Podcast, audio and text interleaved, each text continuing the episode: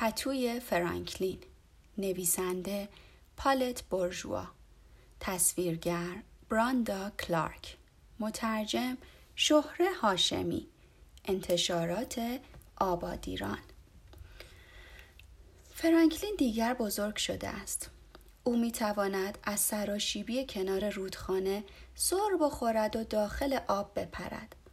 با انگشتهایش تا ده بشمارد و بند کفشش را خودش ببندد اگر یک لیوان آب داشته باشد چرا خواب اتاقش هم روشن باشد و قصه قشنگی هم برایش بگویند پتوی آبی رنگش را بغل می کند و به تنهایی می خوابد. روزهای اول پتوی آبی رنگ فرانکلین که دور تا دورش را نوار ساتن دوخته بودند نرم و بزرگ بود. فرانکلین آنقدر پتو را با خودش به این طرف و آن طرف برده بود که پتو کهنه و رنگ رو رفته و چند جای آن هم سوراخ شده بود. هرچه فرانکلین بزرگتر می‌شد، پتوی آبی رنگ برای او کوچک و کوچکتر می‌شد. فرانکلین معمولا پتویش را تا می کرد و داخل کشوی بالایی کمدش می گذاشت. یک شب وقتی می‌خواست بخوابد دید پتویش سر جایش نیست. همه جای اتاقش را گشت. جعبه اسباب بازیهایش را زیر و رو کرد. لباسهای داخل کمدش را بیرون ریخت. کتابها را از توی قفسه کتابخانه اش خارج کرد. ولی پتوی آبی رنگ کوچولویش هیچ جا نبود. فرانکلین با شتاب رفت تا خبر گم شدن پتویش را به پدر و مادرش بدهد. پدر تا فرانکلین را دید گفت برگرد به اتاقت و بگیر بخواب. فرانکلین گفت ولی پدر پدر ادامه داد ولی ندارد قصت رو گفتم برات دو لیوان آب رو هم گذاشتم چرا خوابت رو هم روشن کردم؟ به یک دیگر شب به خیر هم گفته ایم فرانکلین با ناراحتی گفت ولی پتوم گم شده. فرانکلین و پدر و مادرش شروع به جستجو کردند. آنها همه جا را دنبال پتو گشتند. ولی پتوی آبی رنگش را پیدا نکردند. مادر گفت پسرم یادت نمیاد آخرین بار پتوت رو کجا گذاشتی؟ فرانکلین یادش افتاد صبح بعد از فوتبال با تیم خرسها پتویش را بغل کرده بود تا آرام شود. بعد از ظهر هم وقتی صدای رعد و برق و باد شدید را شنیده بود پتو را روی سرش کشیده بود. فرانکلین مطمئن بود که بعد از آرام شدن هوا پتویش را سر جایش گذاشته است. ولی وقتی فرانکلین و پدر و مادرش کشوی کمد را نگاه کردند پتو آنجا هم نبود. جستجو که تمام شد مادر فرانکلین گفت حالا دیگر وقت خواب است فردا پتویت رو پیدا می کنیم. فرانکلین با ناراحتی گفت ولی مادر من بدون پتوی خودم خوابم نمی‌بره. پدر دستی به سر پسرش کشید و گفت خب من فکر دیگری دارم و از اتاق بیرون رفت. کمی بعد با پتوی زرد و کهنه برگشت. فرانکلین با تعجب پرسید این دیگه چیه؟ پدر گفت این پتوی زرد بچگی منه. شاید به کمک اون بتونی امشب رو راحت بخوابی. آن شب فرانکلین خیلی کوشش کرد تا با پتوی زرد پدرش بخوابد. ولی پتوی پدر نمی توانست جای خالی پتوی خودش را پر کند و فرانکلین خیلی دیر خوابش برد. فردا صبح فرانکلین خیلی زود از خواب بیدار شد تا دنبال پتوی آبی رنگش بگردد. اول به خانه دوستش خرس که داخل تنه درخت بزرگی بود سر زد. خرس داشت صبحانه اصل می‌خورد. فرانکلین آنقدر ناراحت بود که خرس پرسید چیزی شده؟ نکنه مادرت دوباره صبحانه به تو کلم دکمه ای داده؟ فرانکلین آه بلندی کشید و گفت نه از این هم بدتر. پتوم رو گم کردم. تو اونو ندیدی؟ خرس گفت نه پیش من نیست. مامانم میگه خرس بزرگی مثل من دیگه احتیاجی به پتوی بچگونه نداره. بهتره تو هم دست از سر پتوی کوچولوت برداری.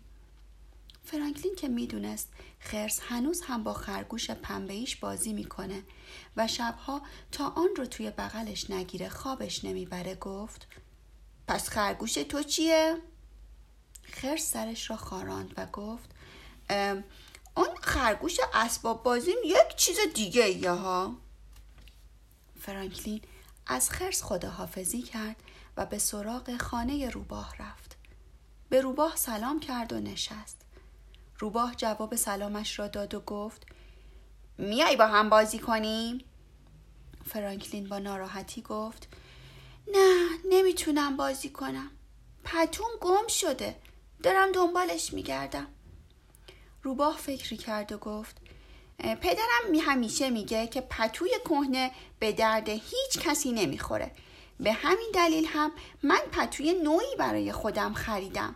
تو نمی‌خوای پتوی دیگه برای خودت بخری؟ فرانکلین گفت من پتوی کهنم رو اونقدر دوست دارم که اون رو با همه دنیا هم عوض نمی کنم. فرانکلین بعد از خانه روباه به خانه سگ آبی رفت. خانه سگ آبی پشت صدی بود که پدر و مادرش با چوب درختها میان آبگیر ساخته بودند. پتوی آبی کوچولو آنجا هم نبود. فرانکلین خیلی ناراحت شد. سگ آبی وقتی دوستش را ناراحت دید کنارش نشست و گفت دوست عزیزم ناراحت نباش خیلی زود پتوت رو پیدا می کنی. سگ آبی اسباب بازیش خرسی را به فرانکلین داد تا زمان پیدا شدن پتو پیش او باشد. فرانکلین از سگ آبی تشکر کرد. عروسک خرسی را بغل گرفت و به خانه برگشت. شب وقت خواب فرانکلین پتوی زرد پدرش را روی خودش کشید. خرسی اسباب بازی دوستش را هم بغل گرفت. ولی هنوز هم جای خالی پتوی آبی کوچولویش را حس می کرد. فردای آن روز سر میز صبحانه پدر فرانکلین هوا را بو کشید و گفت چه, چه بوی بدی میاد بویی مثل بوی جوراب کثیف. شما بوی بدی حس نمی کنین؟ فرانکلین و مادرش هم بو کشیدن. بله چه بوی بدی می اومد ناگهان فرانکلین به یاد چیزی افتاد. از جایش پرید و گفت من می‌دونم این بوی بد از کجا میاد. فرانکلین خم شد. دستش رو دراز کرد و پتوی آبی کوچولویش رو از زیر صندلی بیرون کشید. تاپ تاپ تاپ. یک مشت کلم دکمهی کپک زده از لای پتو روی کف اتاق ریخت. چشمهای پدر و مادر فرانکلین از تعجب گرد شد. فرانکلین با خوشحالی گفت نگاه کنید ببینید پتوی خودم رو پیدا کردم. یادم رفته بود که اون رو اینجا گذاشتم. مادر با سرزنش گفت می‌بینم. کلم دکمه هایت رو هم نخوردی. فرانکلین گفت وای. و خیلی خجالت کشید. پدر گفت کلم های دکمه ای وقتی کپک می‌زنند بوی خیلی بدی میدن. مادر گفت بچه که بودم از بوی کلم بدم میومد پدر گفت من هم از بوی مارچوبه کلم و گل کلم خوشم نمیومد فرانکلین گفت گل کلم ممکنه بوی خوبی نداشته باشه ولی من از مزه اون خوشم میاد. پدر گفت خیلی خوب شد پسرم. حالا دیگه وقت تمیز کردن اتاق هاست. تمیز کردن اتاق ها که تمام شد فرانکلین پتوی آبی کوچولویش را برداشت تا آن را بشوید. دیگر برای فرانکلین مهم نبود که پتویش کهنه و کوچک است. او می‌خواست پتوی آبی رنگش را که خیلی دوستش دارد همیشه پاکیزه و خوشبو باشد. شب پیش از آن که فرانکلین قصه را گوش کند مسواکش را بزند و لیوان آبی بردارد پتوی زرد و کهنه پدرش را برد و سر جایش گذاشت. او خیلی خوشحال بود چون در خانه زندگی می کرد که حتی پتوهای کهنه هم برای خودشان جایی داشتند.